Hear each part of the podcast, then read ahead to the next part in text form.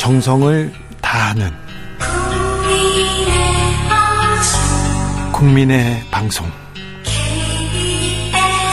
KBS 주진우 라이브. 그냥 그렇다고요.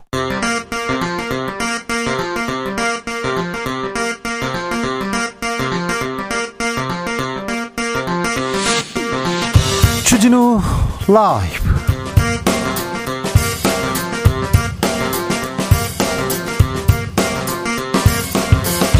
2022년 8월 30일 화요일입니다. 안녕하십니까. 주진우입니다. 내년도 나라 살림 규모가 정해졌습니다. 639조 원. 복지 예산 그리고 교육 예산은 각각 100조 원이 넘었습니다. 코로나 예산은 4천억 원 넘게 줄었습니다. 일자리 예산도 삭감됐습니다. 1100조 원에 이르는 부채를 줄이기 위해서 허리띠 졸라 매야 되는 상황인데요. 하지만 취약계층 지원을 확대하겠다는 방침 세웠습니다. 내년도 예산안 주스에서 살펴봅니다. 국민의힘 그야말로 사면 초과입니다. 오전부터 시작된 국민의힘 의원총회 지금 막 끝났다고 하는데요. 비대위를 어떻게 할지 권성동 원내대표의 거치 어떻게 되는지 경, 경론 뒤에도 결론 내지 못하고 있습니다. 다만 비대위를 열기 위해서 어, 당원을 개정하겠다 이렇게 밝혔습니다. 지도부 공백 길어지고 추석 다가오고 국민의힘은 어디로 가는지 조경태 의원과 이야기 나눠보겠습니다.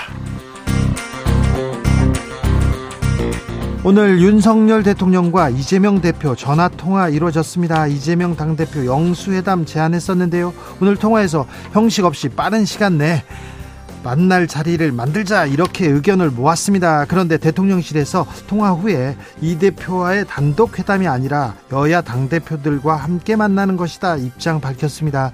윤 대통령과 이 대표와의 만남 어떻게 될까요? 최가박당에서 전망해 보겠습니다.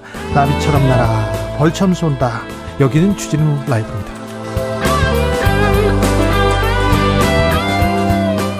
오늘도 자중차에 겸손하고 진정성 있게 여러분과 함께 하겠습니다. 비 내리는 화요일입니다. 어제도 비가 왔는데 오늘 하루 종일 비가 옵니다. 퇴근길 안전 운전 하시기 바랍니다. 안전하게 잘 돌아가셔야 됩니다. 술 먹고 예 가는 것도 좋지만 안전히 잘 가셨으면 합니다.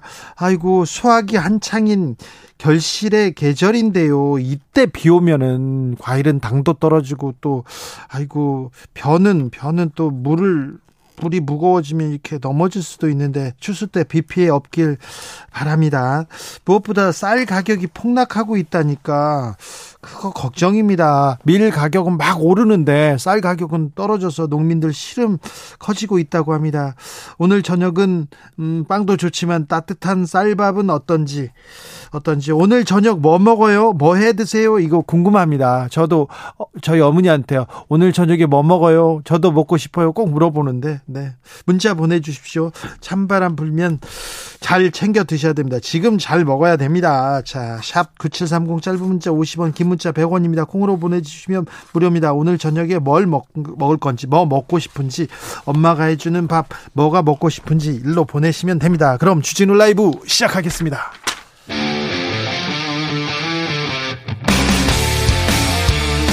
탐사보도 외길 인생 20년. 주 기자가 제일 싫어하는 것은?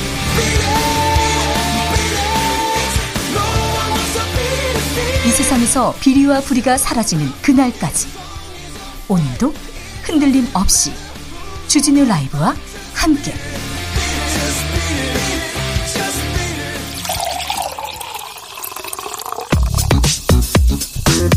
진짜 중요한 뉴스만 쭉 뽑아냈습니다. 주스.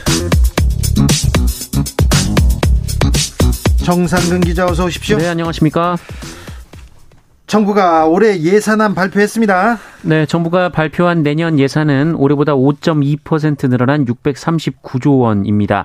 어, 문재인 정부 들어 정부의 총 지출 증가율이 연평균 8.7%였는데요. 5%대로 낮췄습니다. 어, 또 올해 추경을 포함하면 예산은 사실상 감소한 상황입니다. 네. 어, 이를 통해 국가 채무 비율을 GDP의 49.8% 정도로 50% 밑으로 관리한다는 방침입니다. 정부가 24조 원 구조 조정한다고 했는데 뭐가 줄고 뭐가 늘어나는 겁니까? 네, 정부는 코로나19 경제 위기를 극복하는 과정에서 내놨던 한시 지원 조치는 종료하기로 했습니다. 예. 대표적으로 지역 사랑 상품권 예산이 전액 삭감이 됐고요. 네. 또 산업 중소기업 에너지 분야 지출이 18%, 사회 간접 자본이 10.2%, 문화체육 관광 분야가 6.5%씩 줄었습니다. 주로 문재인 정부가 역점을 줬던 사업, 네. 삭감됐습니다. 네, 정부는 이를 통해 기초생활보장 지원을 2조 4천억 원 늘리고 장애수당은 월 4만 원에서 6만 원으로 또 기초연금은 30만 8천 원에서 32만 2천 원으로 올린다라고 밝혔습니다. 네.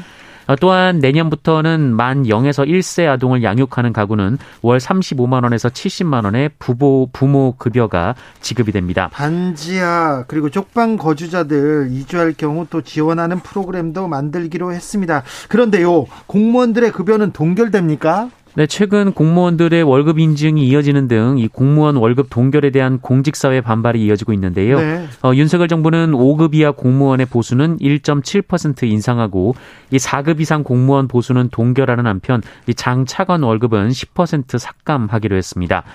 아, 반면 올해 67만 6,100원인 병장 월급은 내년 32만 3,900원이 올라서 100만 원이 되는데요. 어, 윤석열 정부는 2025년까지 병장 월급을 150만 원으로 올릴 계획입니다. 어, 이에 따라 상병 월급은 내년에 80만 원, 일병은 68만 원, 이병은 60만 원으로 각각 오릅니다. 병사 월급 오릅니다. 오르는데 좋습니다. 그런데 공무원들 5급 이하 공무원 보수가 1.7% 인상이라 아, 요즘 구급 공무원들 이렇게 받아요. 구급 보수 1.7%라 실수령액이 168만 원입니다. 대체 어떻게 결혼하라는 말입니까? 어떻게 출산하라는 말입니까? 이런 얘기 계속 이어지는데 음. 5급 이하 공무원 보수 1.7% 이상. 아, 여기는 조금 더 줘야 되는, 올려줘야 되는 것 같습니다. 장차관 월급 삭감하기로 했는데, 네, 아무튼 5급 이하 공무원 보수는 조금 더 줘야 되는 것 같은데 이 부분에 대해서도 좀 고민 넓혀 보겠습니다. 오늘 윤석열 대통령 이재명 민주당 대표와 전화 통화했습니다.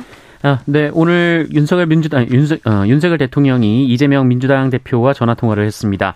어, 이른 시일 내에 만남을 추진하기로 했는데요. 어, 두 사람은 오늘 오전 이재명 대표를 예방한 이진복 정무수석을 통해 전화 통화를 했고요.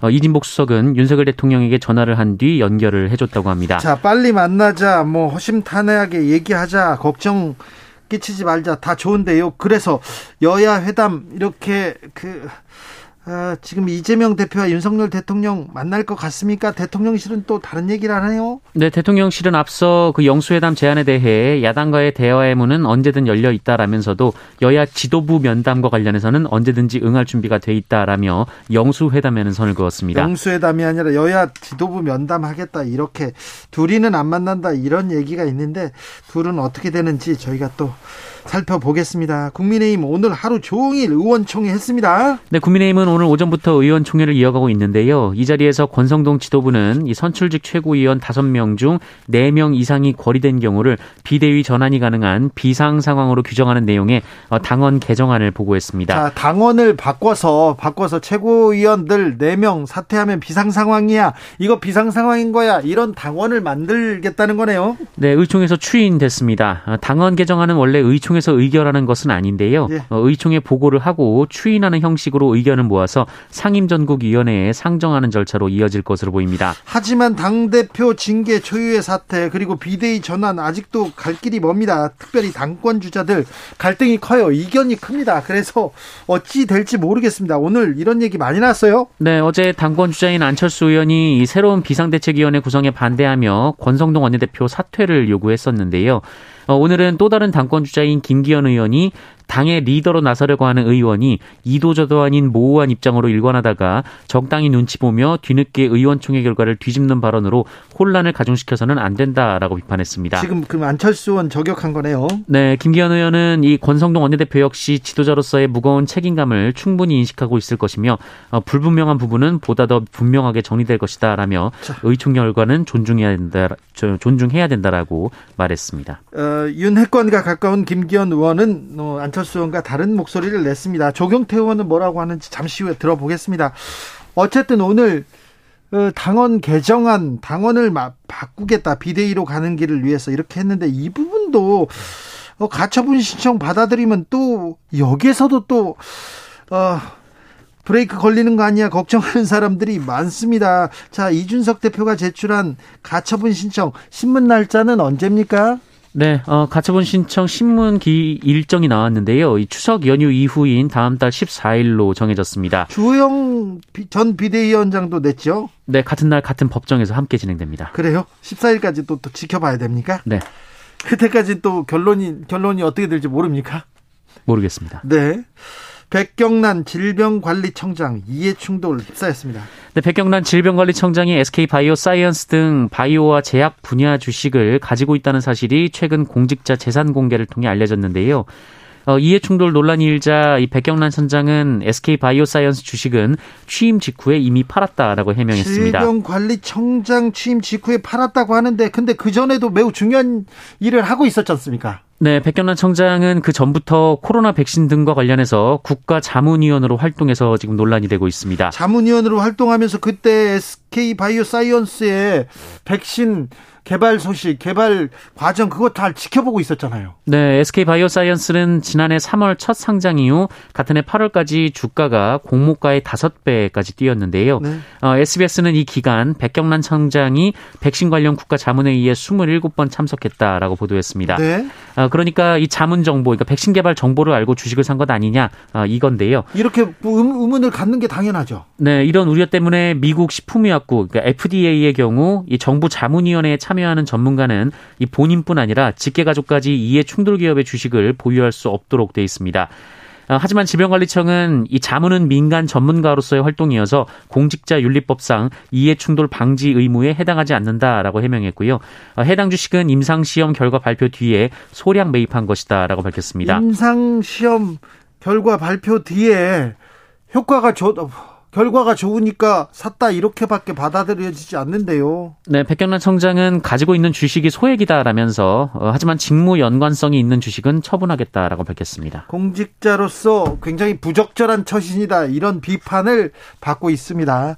한기정 공정거래위원장 후보자도 이해충돌 의혹 불거졌습니다. 네, 한기정 공정거래위원장 후보자가 몇 년 전 이 민간 연구기관인 보험연구원장 자리에 있으면서 이 3년 동안 12억 원을 받았다라고 역시 SBS가 보도했습니다. 돈을 많이 받았어요? 네, 이 보험연구원은 이 한기정 원장이 퇴직할 때 이 재직 시 노고에 감사드린다라는 명목으로 어 24K 순금 75g 20돈을 줬는데요. 네. 어 또한 2016년 4월부터 2019년 4월까지 3년간 어 평균 4억 원, 그러니까 총 11억 6천만 원을 받았고요. 어 퇴직금 말고도 퇴직 성과금 명목으로 1억 1천만 원을 받았다라고 합니다. 보험연구원은 보험사들이 만든 단체예요. 그렇습니다. 민간 기관인데요. 어, 하지만 이 문제는 이 공정거래위원장이 이 보험회사들을 감독하고 단속해야 하는 기관이다라는 겁니다. 어, 굳이 보험업계와 이렇게 직접적인 연관이 있는 한기정 후보자를 공정거래위원장이 지목해야 했느냐라는 지적이 나오고 있는데요. 네. 예, 한기정 후보자 측은 이 이해 충돌 논란에 대해 공정거래위원장이 되면 보험과 관련된 사안은 전부 회피 제척하겠다라고 밝혔습니다. 자, 이분이 법을 아시는 분이니까 공정위원장이 되면 보험과 관련된 사안은 전부 쳐다보지 않겠다는 건데 보험과 관련된 일이 뭐가 있을까요? 너무 많아요. 재벌, 대기업에 거의 보험사가 있습니다. 삼성도 있고 현대도 있고요. 은행도 있고요. 그런데 관련 일을 제척하다 보면 이거 공정거래위원장 일을 제대로 할 수 있을까요? 어, 공정위원장 관련된 논란은 2부에서 김은지 기자하고 자세하게 살펴보겠습니다. 이해 충돌 논란 이 문제는 좀 아, 우리 사회에 토론이 필요합니다. 이거 좀 문제가 커요. 요즘은 돈을 100만 원, 200만 원 뇌물 돈으로 주지 않습니다. 주식이라는 게 있고요. 그다음에 이런 아, 또 아, 이렇게 이런 부분은 크게 논란이 될 수 있습니다. 네. 그런데 이 부분 어, 인사청문회에서 좀 잘 지적해야 될 것 같습니다. 음, 감사원이 지금 감사를 합니다. 여기저기 많이 합니다. 특별히 국민권익위원회는 권익위원장이 어디로 출근했는지, 지각하지 않았는지, 지각을 감사하겠다고 해서 큰 논란인데요. 감사원의 유병우 사무처장, 지금 실세로 알려진 이 사무처장, 근데 이분의 근태가 문제가 있다고요? 네, 어, 말씀하신 대로 최근 전 정권들을 겨냥한 전 정권을 겨냥한 이 감사들을 진두지휘하고 있는 유병호 감사원 사무총장에 대해서 감사 연구원장 시절 근태가 불량했다라는 제보가 국회 법제사법위원회에 접수된 것으로 확인됐습니다. 네. 어, 기동민, 박범계 의원 등 민주당 법사위 의원들은 유병호, 유병호 사무총장이 연구원장 시절 이 지각 혹은 조기 퇴근을 하거나 어, 술을 마시고 아예 출근을 안 한 적도 있었다는 제보를 받았다라고 밝혔는데요. 어, 감사연구원장은 기관장이긴 하지만 2급 공무원이 맞는 자리이기 때문에 이 공무원 복무 규정에 따라 하루 8시간 근무를 엄격히 지켜야 합니다. 뭐라고 합니까? 유병호 총장. 명백한 허위 사실이라고 했고요. 매일 8시 45분 전에 연구원장 사무실에 도착하는 것이 습관이었다라고 반박했습니다. 음, 네. 어떻게 국감에서 어떻게 또 어, 결과가 나오는지 어떠, 어떻게 내용이 밝혀지는지 지켜보겠습니다. 음, 계곡에서 남편을 살해한 혐의로 아, 구속됐습니다. 이은혜, 조연수 공소장이 변경될 수 있습니다. 그 어떻게 변경된다는 거죠? 네, 검찰이 계곡살인 사건 피고인인 이은혜와 공범 조연수의 직접 살인 혐의를 간접 살인으로 변경하는 방안을 검토하고 있는 것으로 전해졌습니다. 어, 인천지법은 오늘 공판을 진행하면서 검찰에 이 부자기에 의한 살인, 어, 그러니까 간접 살인으로 기소하지 않고 자기에 의한 살인으로 기소한 특별한 이유가 있느냐 아, 이렇게 물었는데요. 어, 이에 검찰은 이은혜와 조연수가 불법 행위를 공모했고 어, 이은혜가 피의자를 상대로 심리적 지배를 한 부분을 자기로 평가해서 기소했다라고 답했습니다. 어, 이에 재판부는 검찰의 의견을 존중하지만 공, 공소장 변경도 검토해달라라면서 검찰과 피고인, 피고인 양측은 부작위에 의한 살인도 염두하고 신문을 하는 게 좋을 것 같다라고 했습니다. 네. 이에 검찰은 공소장 변경을 검토하고 있다라고 밝혔습니다. 이 법이 금지한 행위를 직접 실행한 상황을 자기 그리고 이 마땅히 해야 할 행위를 하지 않은 경우에는 부작위라고 하는데요. 네. 이 부작위에 의한 살인이 자기에 의한 살인보다 형량이 훨씬 적습니다. 자기 부작위 이런 단어 안 써도 되는데 왜 법, 법적 용어는 이렇게 옛날 말, 그또 쓰지 않는 말을 골라서 쓰는 건지 모르겠습니다. 아무튼 공소장이 변경될 수 있습니다. 그대로 재판을 치를 경우 조금 살인 사건이나 그 중대한 범죄는요 공소장이 써진 대로 이렇게 재판을 하는데 아, 몇 가지 문구가 달라지거나 사실관계가 달라지면 무죄가 나올 수도 있거든요. 그래서 아, 이렇게 판사가 이거 다른 쪽으로도 쳐다보는 게 좋겠다. 이 범위를 넓혀라 이런 뜻입니다. 네. 오늘 역사적으로 중요한 판결이 나왔습니다. 대법원에서 박정희 정권의 긴급조치 9호 불법으로 판단했습니다. 네, 박정희 전 대통령이 지난 1975년 발령한 긴급조치 9호가 위헌일 뿐만 아니라 이 민사적 불법 행위에 해당하므로 국가가 당시 체포, 처벌, 구금된 피해자들에게 배상 책임을 진다라는 대법원 판단이 나왔습니다. 어, 긴급조치 구호는 유신헌법을 부정, 반대, 왜곡, 비방하거나 어, 개정이나 폐지를 주장해서 어, 청원, 선동, 선전한 경우 1년 이상의 징역에 처하게 하는 조치입니다. 너무 애매모호해가지고요. 여러 사람들이 희생이 됐습니다. 네, 어, 대법원 전원합의체는 오늘 이 긴급조치 구호로 피해를 입은 71명이 대한민국을 상대로 낸 손해배상 소송 상고심에서 원고 패소로 판결한 원심을 파기하고 사건을 서울 고법으로 돌려보냈습니다. 이전에도 이 관련된 재판이 있었어요. 네, 2015년 재판이었는데요. 그 양승태 전 대법원장 시절 대법원은 이 긴급조치는 유신 헌법에 근거한 고도의 정치성을 띈 국가행위 이렇게 규정을 한 바 있습니다. 고도의 정치성.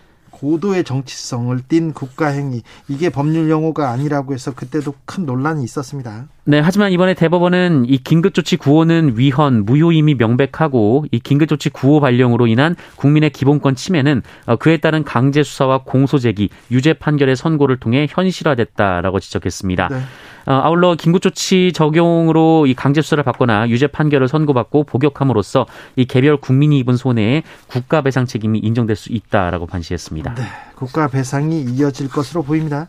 코로나 상황 어떻습니까? 네, 오늘 코로나19 신규 확진자 수는 11만 5,638명이 나왔습니다. 어제 두 배 이상이긴 합니다만 이 주말 검사 건수 감소 영향이 끝났기 때문으로 보이고요. 지난주에 비해서는요? 네, 줄었습니다. 어, 그리고 하루 평균 확진자 수도 지난 7일부터는 10만 명을 계속 넘었었는데요. 그 24일 만에 어, 하루 평균 확진자 수가 10만 명 밑으로 내려왔습니다.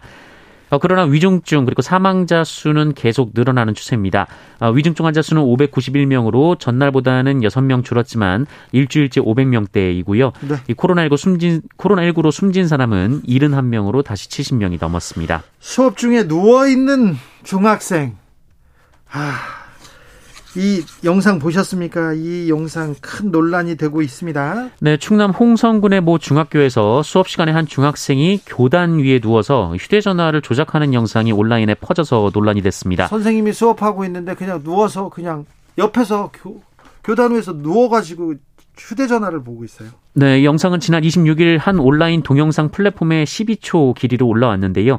어, 몇 시간 만에 6만회 넘게 조회가 됐습니다. 지금은 거의 전 국민이 다 봤을 거예요. 네, 교권 침해 논란이 일었고요. 학교 측에서 사태 파악에 나섰습니다. 아, 영상 속의 교사는 학생의 행동을 인지를 했지만 인지했대요? 네, 수업 진행을 위해 무시한 것으로 전해졌습니다. 아, 학교 측은 문제의 영상을 올렸던 학생이 4시간여 뒤에 스스로 영상을 내렸다라고 밝혔고요. 어, 하지만 여러 경로를 통해 이미 영상은 급속히 확산된 뒤였습니다. 또 같은 날인지는 모르겠지만 같은 반에서 그 위옷을 벗고 수업에 참여한 남학생의 모습이 또 추가로 확인되기도 했습니다. 어, 지역교육청이 경위 파악에 나섰고요. 관련 학생 3명을 상담실 등에 분리 조치했고 예, 조만간 교권보호위원회를 열어서 교권 침해 부분이 있었는지 살펴볼 예정입니다. 어, 아울러 교사의 모습이 담긴 영상이 더 있는지 확인하기 위해 어, 경찰에 학생들의 휴대전화 감식을 의뢰했습니다. 이걸 어떻게 설명해야 될지 모르겠습니다. 교권이 땅에 떨어졌다 이런 얘기 계속 있었는데 아, 조금 더 우리 사회가 이 문제에 대해서 깊이 고민하고 토론하고 다시 좀 생각할 때가 된 것 같습니다. 교권 침해. 우리 교실 이대로 괜찮은 건지 이 부분에 대해서는 저희가 고민의 시간을 좀 갖겠습니다. 주스 정상근 기자 함께 했습니다. 감사합니다. 고맙습니다. 찬바람 부는 오늘 어떤 저녁 듣고 어떤 저녁 메뉴 생각하고 계신지 네 이지영님 비가 와서요 부추 부침개 해 먹으려고 하고 있는데 주 기자님 얘기 딱 듣고 밥해 먹어야겠다고 바꿨습니다. 네. 가지밥이요. 가지밥이요. 4151님, 묵은지 꼭 짜서요. 넣고 청국장 끓입니다. 맛난 냄새 진동합니다. 어 옆에서 있으면 더 괴롭겠다. 1908님, 오늘 저녁 메뉴는 찹쌀, 맵쌀 반반에 완두 콩밥, 오이 깍두기, 고구마 줄기 된장국, 부추와 실파 섞은 김치, 붓고추. 모두 저녁 잘 드시고 건강하세요. 아, 부럽네요. 6862님, 뜨끈뜨끈 매콤한 닭갈비 해 먹을 겁니다. 닭갈비를 먹을 거다고요. 네. 1464님 찬바람 부니까 오늘은 어묵국에 두부김치 하고 있습니다. 아, 네. 윤정욱님, 비 오는 날에는 누가 뭐래도 막걸리에 부침개 좀, 부침개 얘기하는 분들 많네요. 지글지글. 7958님, 콩나물밥 먹습니다. 콩나물 씻어가지고 평소 밥질 물 3배 정도 넣고요. 압력솥 밥 지으면요. 물을 익으면서 구수한 그 콩나물 밥이 완성되는데요. 간장 맛있게 만들어가지고 먹는 게 맛의 포인트입니다. 오늘처럼 비 오는 날 구수한 콩나물밥 강추합니다. 얘기하고요. 1916님, 김치볶음밥에 반숙 계란이요. 학원 끝난 아들과 저녁 메뉴 상의하고 있었는데요. 어, 방송에서 저녁 메뉴 물어보셔서 깜짝 놀랐습니다. 시간 있으면 얇게 김치전도 하려고요. 아, 아들과 이렇게 오붓하게 아, 네, 행복한 저녁 느껴집니다. 6858님 가을을 재촉하는 비가 내려서 모처럼 수제비 먹으려고 반죽 중입니다. 세상 돌아가는 소식 잘 듣고 있습니다. 얘기 수제비 아, 네. 4222님께서는 지금 가을인데 비 오면 과일 맛없어요. 오늘 저녁은 김치찌개 고등어 구이 먹으려고 합니다. 그러니까요. 지금 비 오면 조금 아, 도움이 안 되는데 이런 생각이 드는데 걱정인데 과일이 어우, 무거워가지고 떨어지면 안 되는데 바람 불면 안 되는데 그런 생각 많이 납니다. 9193님 영양사인 친구가 집에서요 오징어 볶음 해준대서 소면 사서 가려고요. 친구가요? 우와 오징어 볶음이요? 우와 부럽습니다. 교통정보센터 다녀오겠습니다. 김한나 씨.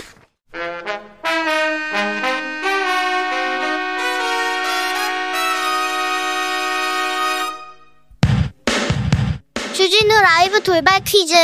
오늘의 돌발 퀴즈는 객관식으로 준비했습니다. 문제를 잘 듣고 보기와 정답을 정확히 적어 보내주세요. 작년 국민 한 사람당 화훼 소비액이 2005년 이후 처음으로 의미있게 증가한 것으로 나타났습니다. 약 16년 만에 처음으로 눈에 띄게 증가했다는데요. 코로나 여파로 집에 머무르는 시간이 늘면서 이것 수요가 커진 영향이라는 분석이 나오고 있습니다. 식물로 공간을 꾸미는 걸 뜻하는 단어인 이것은 무엇일까요? 보기 드릴게요. 1번 플랜테리어, 2번 요크셔 테리어. 다시 들려드릴게요. 1번 플랜테리어, 2번 요크셔 테리어. 샵 9730 짧은 문자 50원 긴 문자는 100원입니다. 지금부터 정답 보내주시는 분들 중 추첨을 통해 햄버거 쿠폰 드리겠습니다. 주진우 라이브 돌발 퀴즈 내일 또 만나요.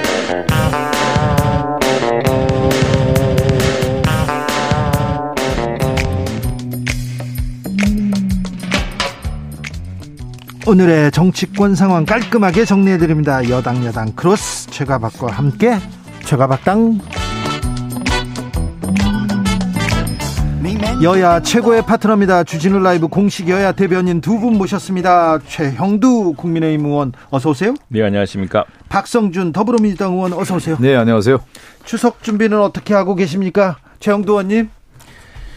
네, 일단 8월이 다 가고 있죠. 이제 폭염 폭염의 기상 이변에 폭우가 그냥 번갈아 가면서 거기에다가 우리 당까지 또 속을 썩여서 죄송합니다. 회의 네. 의총 오늘 하루 종일 하던데요.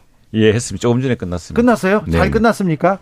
네, 뭐 감론을박 모든 쟁점을 두고서 네.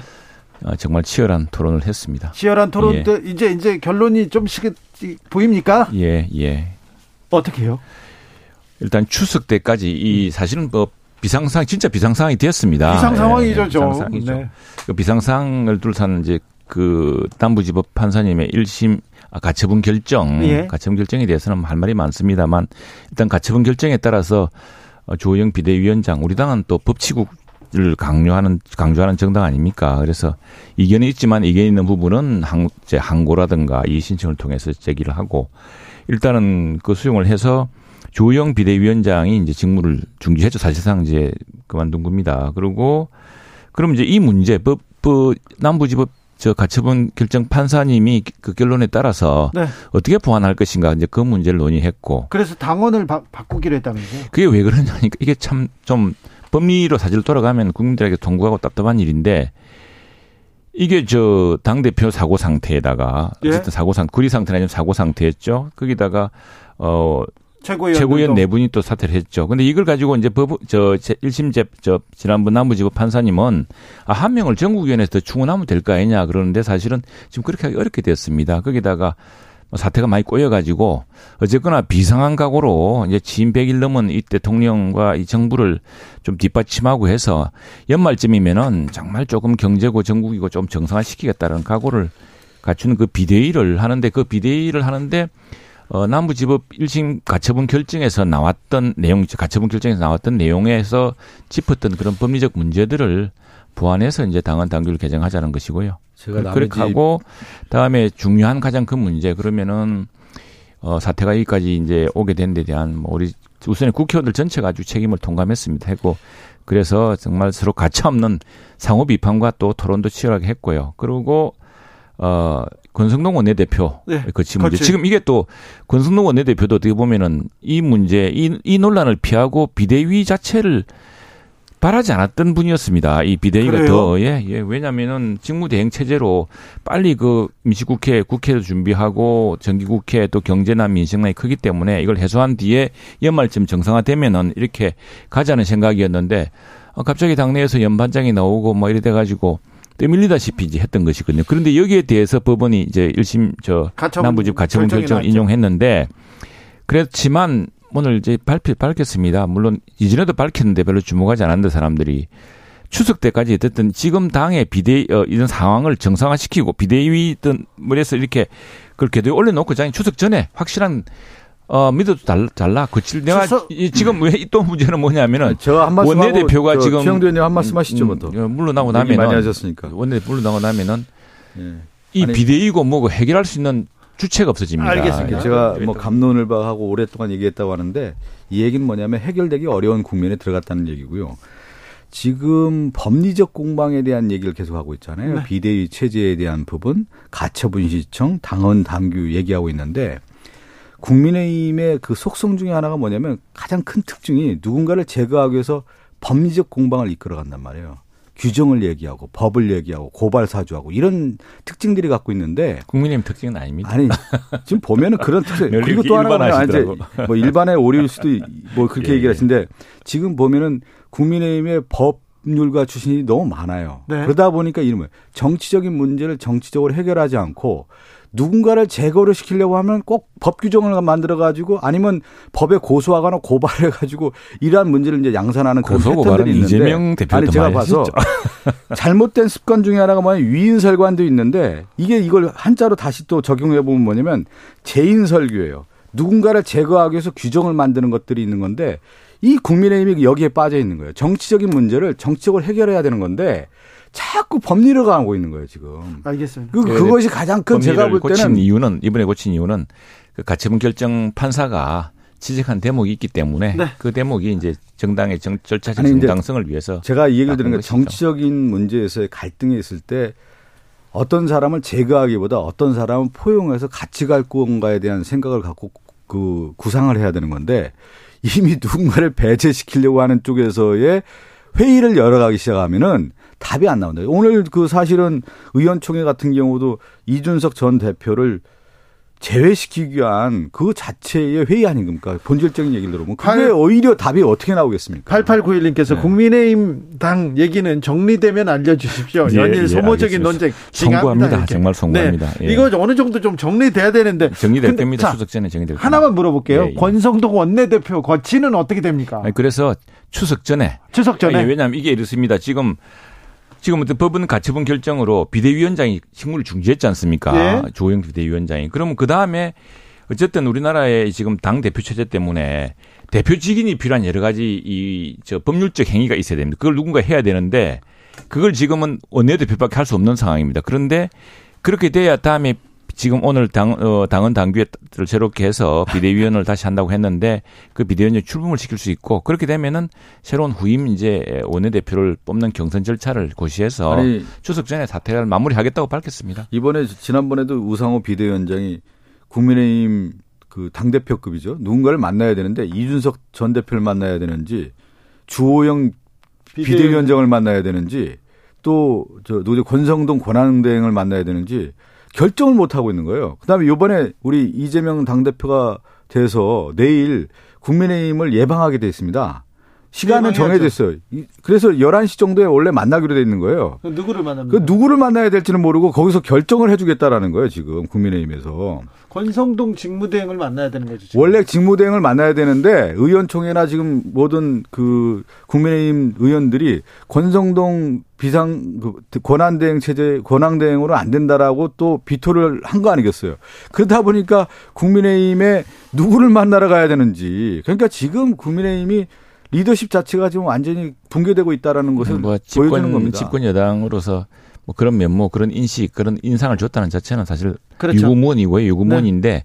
근데 이거는 뭐냐면은 우리 그 당의 중진들이라는 분도 좀 오해를 하신 게 뭐 권성동 원내대표가 지금 이걸 안고 있을 수 있겠습니까? 할 수가 없죠. 할 수 없고 그래서 권성동 원내대표는 어쨌든 이걸 질서 있게 정리한 다음에 네. 어 물러난다. 추석 전에 물러난다라는 이야기를 사실상 여러 차례 했는데 그걸 가지고 이제 뭐 역시 한다, 역시 이렇게. 우리 중진들이 노래다시더라고요. 그런 걸 가지고 탁 외곽에서 때리는 아주 그 기법들이 네. 대단하시던데 오늘 사실 그래서 의원총회 끝나고 우리 초선하고 재선들끼리 이런 이야기를 했습니다. 아니 다섯 시간 동안 치열하게 논쟁할 때 거기서 끝장을 보시지. 끝내야죠. 그때는 일찍 이사가신 뒤에 밖에서 다 그렇게 하시면은 기자들도 어, 이야기 우리 그 검론을 박한 사람들은 뭐가 되느냐고 최영도 님 하나 하나 더 여쭤보겠는데 네.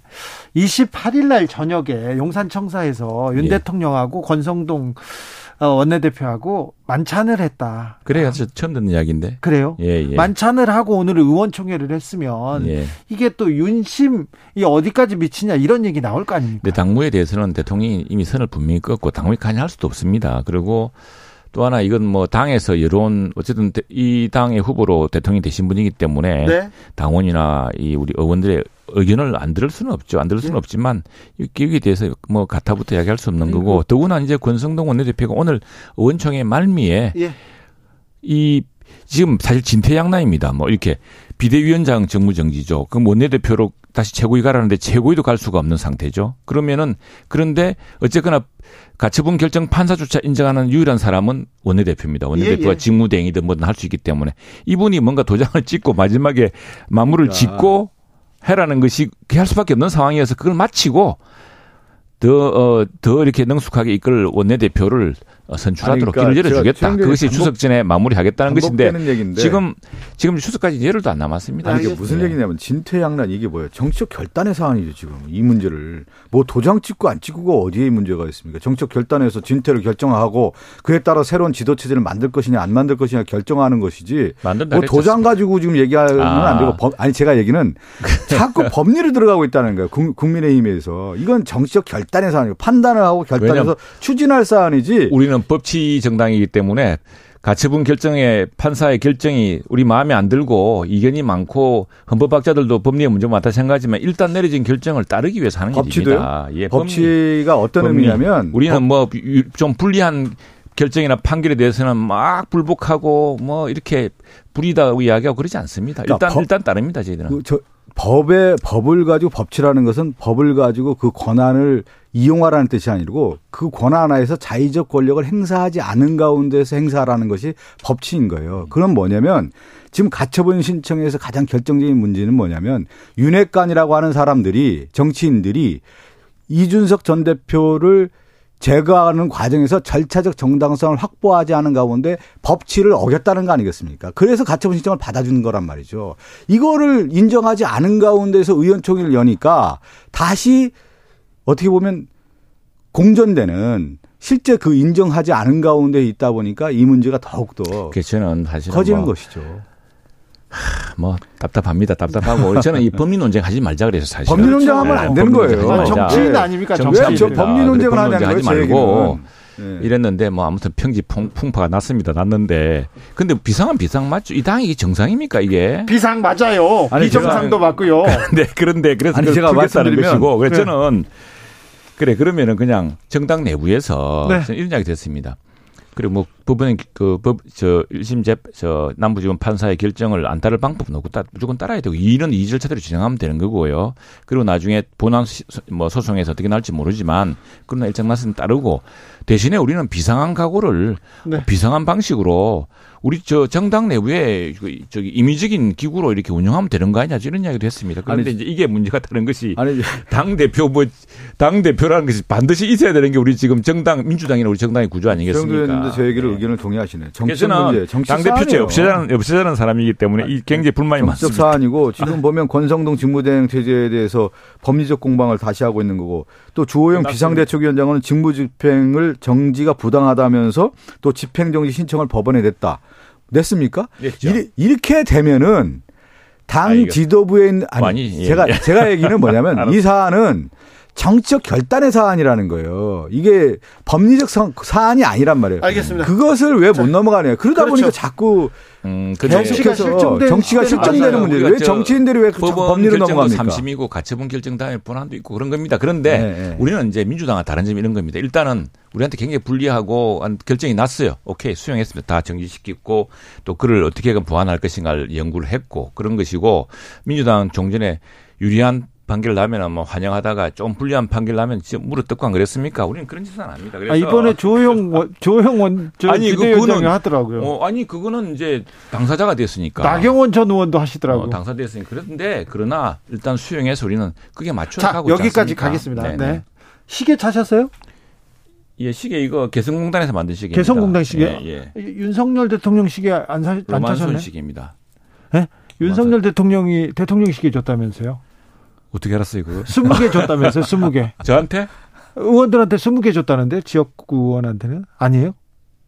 의원님한테 몇 개 안 줬구나. 아유, 왜 이러십니까? 네네. 그럴 리가 있습니까? 아, 그렇습니다. 저 바뀌지 않겠습니다. 아, 네, 아, 네, 알겠습니다. 아니, 그런데 큰일 나겠네. 동네에서 이거 지금, 이거 뜯고서. 기사 나왔어요, 다. 아이고. 지역구. 의원들 아니 왜 그래요? 또 20개. 지역구에 저, 있는 아니. 의원들은 또 자랑하느라 얘기하거든요. 또 네. 그러다 아, 보면 참, 서로 지금- 하다 그래, 지금 보면 달라고 많이 많이 그렇습니까? 음, 뭐, 달라시는 분들한테는 특히나 이제 어려운 순서대로 이렇게 드릴 생각입니다. 네, 알겠습니다. 예, 네. 뭐, 자기 돈으로 시계 살 수 있는 분들한테 네, 말로 네. 드립니다. 저는 제가 사요, 제가.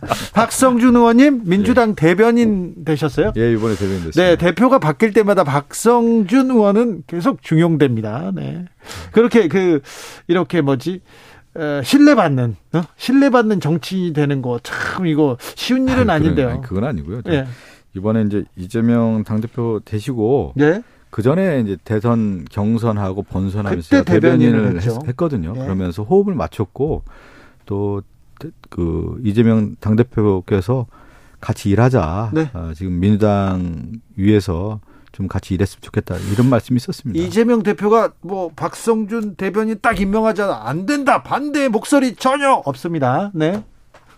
네, 없습니다. 네, 없습니다. 알겠어요. 이렇게 넘어갈게요. 예, 그래서 민주당 저 얘기를 하니까 당황했습니다. 자, 자, 민주당은 어떻게 돼가고 있습니까? 잘 가고 있어요? 어제 이제 그 이재명 당대표 최고위원들이 문재인 전 대통령을 음, 평산마을에 갔죠. 평산마을에 방문했는데요. 그 문재인 대통령이 여러 이제 당부의 말씀이 있었습니다. 압도적 지지로 당선된 이재명 당대표 축하한다고 하면서 아, 지금 이제 국민이 상당히 어려운 국면에 있기 때문에 민주당이 희망을 주고 또 지지를 이끌어낼 수 있는 정당으로 가, 가야 된다. 그렇게 하기 위해서는 변화와 혁신해야 된다는 말씀 주셨고 그러면서 의미 있는 말씀을 하셨어요. 문재인 대통령께서 저를 지지하는 세력과 이재명 당대표를 지지하는 세력을 보니까 같더라. 같죠. 그러니까 이제 이재명 어, 당대표께서 저도 이렇게 보면 저를 지지하는 분들이 문재인 대통령을 지지하는 거와 같더라. 그래서 어, 문재인 대통령이 99%라는 말씀을 하시더라고요. 99%가 이제 같이 지지층이 공유한다.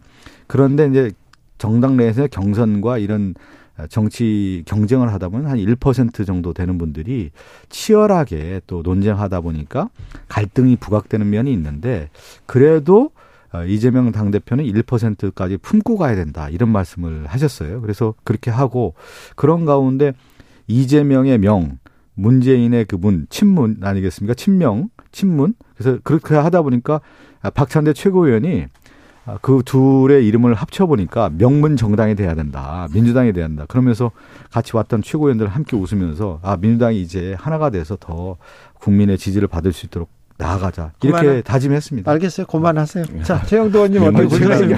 문명정당 좋은데 좀 문명정당이 되십시오. 좀 문명적으로 행동하시고 문명정당도 좋습니다. 문명정당 문명정당 되는 거죠. 문명정당으로 하면 법치와 여러 가지 문명 좀 문명에 맞는 우리 시민사회 수준에 맞는 이런 정치를 함께 했으면 좋겠다 이런 이야기고 그 그렇습니다. 저는 뭐 오늘 마침 이 저 석간 신문의 이면에 당 대표제 후진성에 관한 또 이현우 정각회장의 글이 크게 실렸습니다. 이 평소에 제 지론이 이제 실린 셈인데, 네.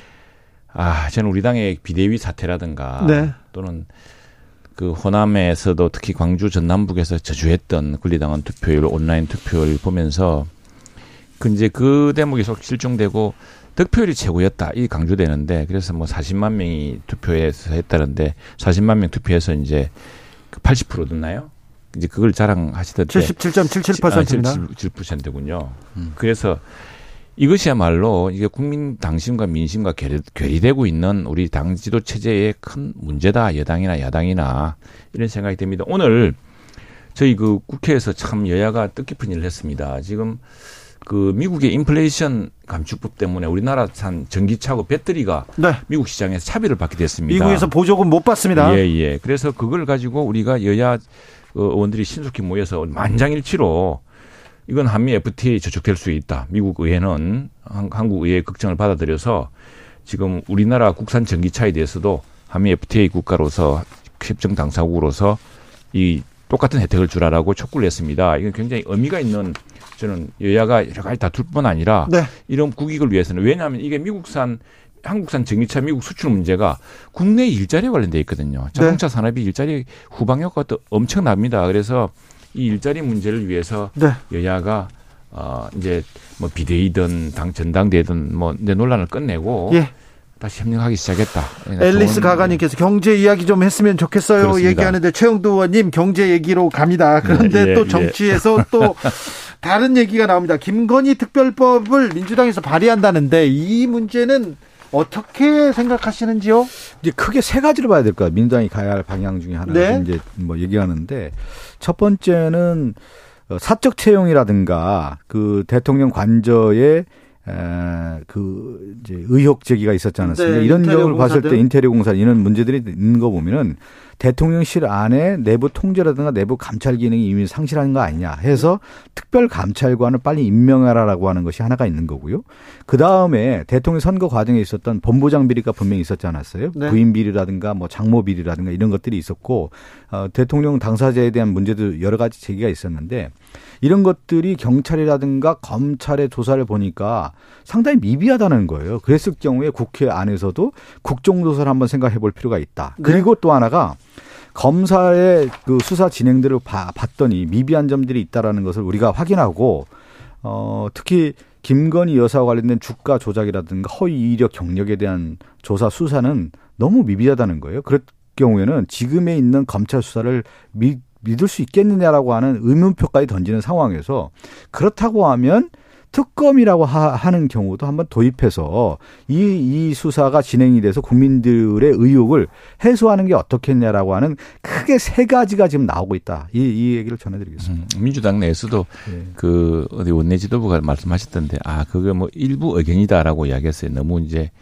어 스스로 생각해도 너무 엄청 나간 거죠. 나가고 저는 막 그 100배 정도로 요즘 우리 젊은 사람 이야기도 반사를 딱 쉽게 들을 수가 있습니다. 이 문제에 대해서는 특별감찰관 문제는 필요하다고 생각하고 빨리 국회에서 지, 저 지명해야 됩니다. 국회에서 빨리 추천해가지고 지명하도록 해야 되고요. 왜냐하면은 어, 민주당 의원님들 걱정도 많으시고 또 국민들도 이 문제에 대해서는 좀 뚜렷하게 알아야 되기 때문에 특별감찰관으로 하여금 지금 대통령실 안팎의 이런 문제에 대해서는 분명하게 하는 게 좋다고 저는 생각하고 그건 빨리 저 민주당이 저 했으면 좋겠고요. 또 하나 이제 민주당에서 걱정하는 것은 어쨌든 이재명 대표 체제가 사법 방탄 체제가 되는 거 아니냐 걱정을 많이 하고 있습니다. 그게 대표적으로 당헌 80조 논란이었죠. 그리고 이제 또 그걸 결정하는 과정에서 대의원과 권리당원과 이 이제 직접 투표를 통한 이런 뭐 우회 방식의 동장이라든가 이런 것들을 많이 걱정을 하는데 어, 이 자, 자칫하다가는 또 5년 내내 또 이제 무슨 대선 내 연장전이 될 것 같은 불길한 느낌도 듭니다. 그래서 뭐 민주당 내에서도 원내 지도부 이야기를 들어보면은 김건희 특, 특별법에 대해서는 조심스러운 또 기색도 역력하고 해서 일단 뭐 그렇게까지 하겠는데 싶은데 다음에 또 하나는 자, 십몇 년 동안 달달 틀었던 사건입니다. 그 됐으면 그냥 두었겠습니까? 지난 3년, 지난 3년 동안. 근데 지금 보면, 음, 대선 과정에서 뭐 아주 의혹을 제기했던 사건들이 있었다는 말이에요. 대장동 같은 경우도 그렇고, 대장동, 어, 그 당시 윤석열 후, 후보 시절이었고, 이재명 후보 시절에서도 특검하자고 얘기하지 않았습니까? 네. 어, 대장동 오히려 지금 수사가 제대로 되고 있는지도 모르겠고 여야가 모두 이렇게 네. 대장동 특검 가자 했는데 지금 안 하고 그리고 대장검은 오히려 특검해야 되는 거 아닌가 싶어요. 당시에 있었던 50억 클럽이라든가 박영수 특검과 관련된 내용이라든가 그다음에 곽상도 의원이라든가 이런 거 지금 검찰 수가 제대로 되고 있느냐예요. 그러면 오히려 대장동 특검을 더 해서 그 진실을 규명하는 게 맞지 않느냐라는 음. 의견도 좀 드릴 수가 있는 거고 오히려 그, 그 여당에서 아니, 특검하자 할때안 하시더니 아니, 지금 뒤늦게 자꾸 아니 지금 그 얘기를 하는 거 아니겠습니까? 대선 때 이렇게 예, 얘기가 나 아니 그러니까 무슨 얘기냐면 그건 뭐 지금 수사 저는 보니까 우리 검경 수사 능력이 많이 떨어졌는지 아니 수사를 하면은 지체된 정의는 정의가 아니라는 말이 있습니다. 그러니까요. 자꾸 그 수사를 끌고 이렇게 할 게 아니라 네. 예, 뭐 근데 뭐 지난번에 정치적인 여러 이제 고려 요인이 있었겠죠. 이제는 그러지 말고 정말 없는 죄 만들지 말고 있는 죄 덮지 말자. 네. 예. 아무튼 경찰이나 검찰에서 빨리 수사를 해서 몇 가지는 결론을 내야 정치권도 좀 조용히 앞으로 나가고 그러니까 경제 민생 챙길 텐데. 아니, 어제 같은 경우도요. 백현동 뭐 특혜 의혹이라고 국민의힘에 의해서 고발된 사건인데 네. 경찰에서 검찰에 송치한 내용을 보면은 어, 당시에 그 저, 저거죠. 저, 그 허위사실 유포, 네. 허위사실 공표로 선거법 위반으로 검찰에 송치했단 말이에요. 그러니까 네. 뭐냐면 국민의힘에서 백현동 문제를 나올 때는 무슨 특혜가 있는 것처럼 상당히 그렇게 어, 정치 프로파간다를 했는데 경찰에서 내어 넘기는 걸 보면 특혜 의혹이 아니라 이게 선거법으로 넘겼단 말이에요. 지금 보면은요. 네. 그런데 그것도 어제 당대표 선출돼서 하루를 맞이하는 시점에서 이런 걸 했을 경우에는 일정한 정치적 그 수순에 의해서 하고 있는 거 아니냐. 또 정치적 행위로 비춰진단 말이죠. 순수하게 수사가 아니라 정치 행위의 이벤트적 성격으로 비춰질 수 있는 여지가 강하단 말이에요. 음. 저는 이걸 왜 이렇게 하는지 모르겠다. 박 의원님 네. 오해를 피하기 위해서 말씀드릴게 여러 사건이 본격적으로 수사돼야 되고 제 얘기는 의혹이 많으니까 뭐 검찰이 경찰이 등 결론을 낼 겁니다. 그 수사를 하든지 기소를 하든지 할 텐데 선거법 문제는 의원님도 잘 아시다시피 6개월 공소시효가 있습니다. 그래서 그거는 경찰이 기소를 아, 불기소 의견을 내, 불기소 의견을 내든지 또는 기소 의견을 내든지 해서 송치를 해야 되는 송치 시한이 걸려 있는 거고 나머지 사건도 뭐좀 빨리빨리 좀 송치를 하고 좀 결론 내렸으면 좋겠습니다. 이렇게까지 뭐 지연할 일이 있나 싶네요. 아니 뭐 송치 그 그런데 아니 왜냐하면 그 그러니까 당대표 선출에 사건, 맞춰서 왜냐하면 검찰에 송, 송, 송치했다. 이게 정치적 의도가 분명해 보이잖아요, 이건요. 뭐, 그리고 그 이전에 뭐 이미 수사를 다 아니 그러니까 뭐냐면 검찰에서 수사를 그렇게 했다고 하는데 그럼 보면 그것도 공소시효. 어, 선거법 위반으로 했다라는 것 자체가 우리가 3월 9일 날 3월 9일 날 그걸 했죠. 예, 그렇게 하고 또 그 발생 네. 시점도 있기 때문에 네. 9월 9일 날 이전까지 이제 이사 이구님께서 서로 다투고 싸우고 국민은 안중에 그렇습니다. 없는 정치 언제까지 할 건가요? 걱정하지 않도록 해야 되는데 네. 예, 죄송합니다. 최영도 의원님은 또 죄송하다고. 최영도, 박성준 두 분 감사합니다. 감사합니다. 벌써 끝났어요? 네.